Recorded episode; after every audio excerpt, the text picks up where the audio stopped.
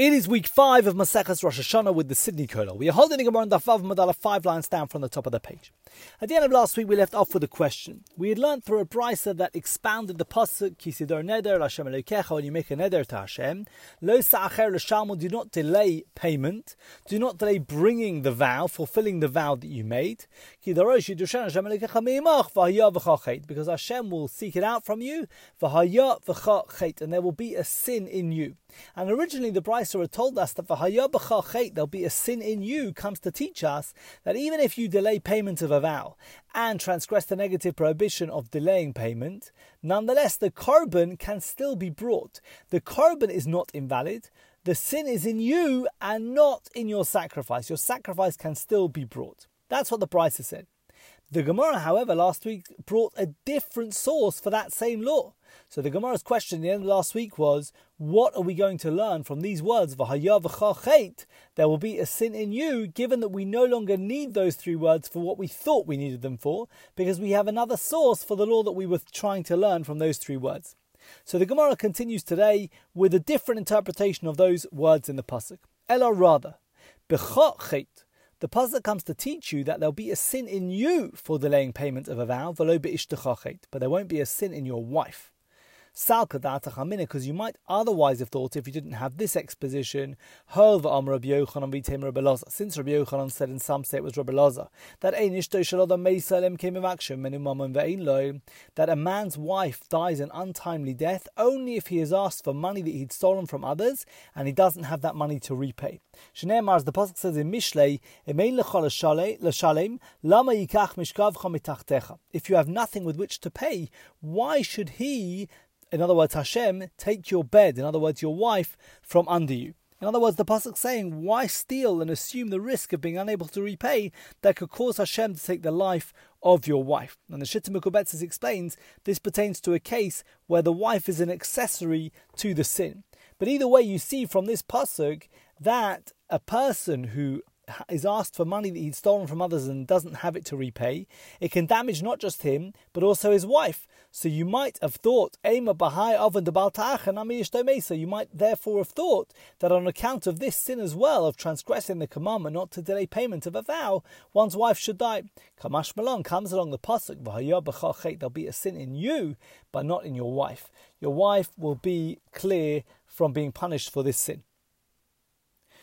The following Brisa now continues to interpret another pasuk that comes in the Torah a few psukim after the one that we quoted at the start of today. Tana Rabban the Rabbi is taught in a Brisa. The pasuk reads in its entirety, Moitzas fasecha tishmor va'asisa. What emerges from your lips you shall observe and you shall do. That what you speak you should do. Kasher nadar tal Hashem uh, just as you vowed to Hashem your God, nedava asher dibarta baficha, a nedava that you spoke with your mouth. So what is this pasuk coming to teach us? To the Brisa teaches Moitzas the first two words in the pasuk. What emerges from your lips? Zu mitzvas ase. This is a positive commandment to pay one's vow. Presumably, when the Torah says what emerges from your lips, it's going to tell you you have to keep the words that come out of your mouth. You have to do the things that you've said. So this is a positive commandment to pay one's vow. Tishmor, the next word in the pasuk is Tishmor, you shall observe, and Shmira is always associated in the Torah with the lo sase, with negative prohibitions. So Tishmor, you shall observe, zu mitzvas lo sase, this is a negative commandment not to neglect the payment of one's vow.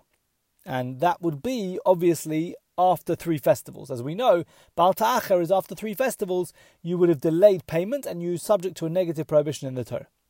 The next word in the Pasuk is Va'asisa, that the, the words that come out of your mouth you shall observe and you shall do them. What does it mean you shall do them? It seems to imply, even if you don't want to, you'll do it anyway.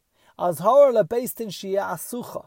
This is a warning to the court, to the Beis Din, that they should make you pay your vow, that there'll be circumstances where they can force you, where there'll be a circumstance where you'll fulfill your vow even if you don't really want to. And that's only possible when the court forces the person to do it. So this is a, an instruction to the court that if a person is not going to voluntarily keep their vow, the court can force them in certain circumstances to do so. The next part of the pasuk, kasher nadarta, just as you vowed, zen neder. This is a reference to A neder, as we explained previously, there's a neder and a nedava. A neder is something where someone says, Hare alai korban, I'm going to take upon myself to bring a korban. And a nedava is where a person says, Hare zu korban, this animal is going to be a korban. When the pasuk says, Ka'asher nadarta, nadarta is from the same source, it's the same word, neder. So that is a reference to someone who makes a neder.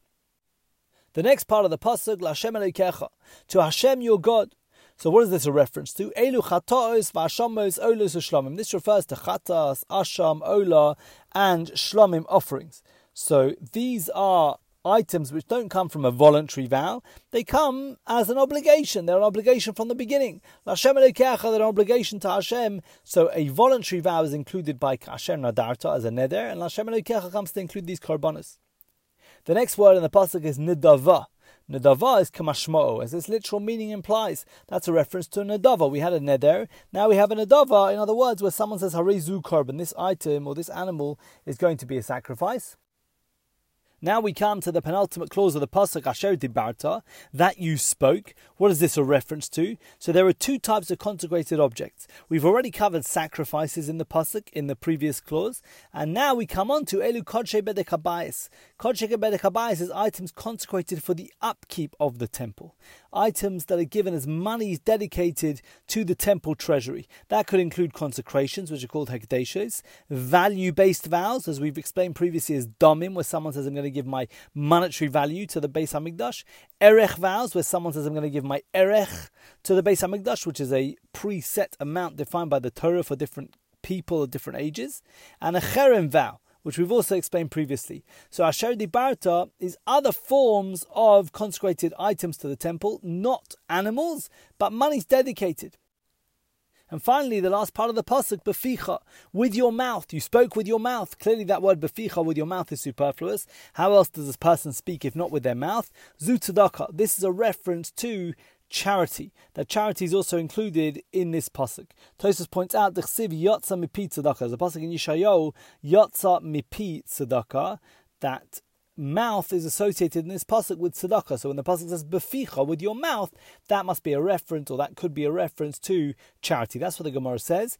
The Gemara tomorrow is going to expound a little bit and ask some questions on the brisa. We're going to hold it for today. I wish you all a very good day.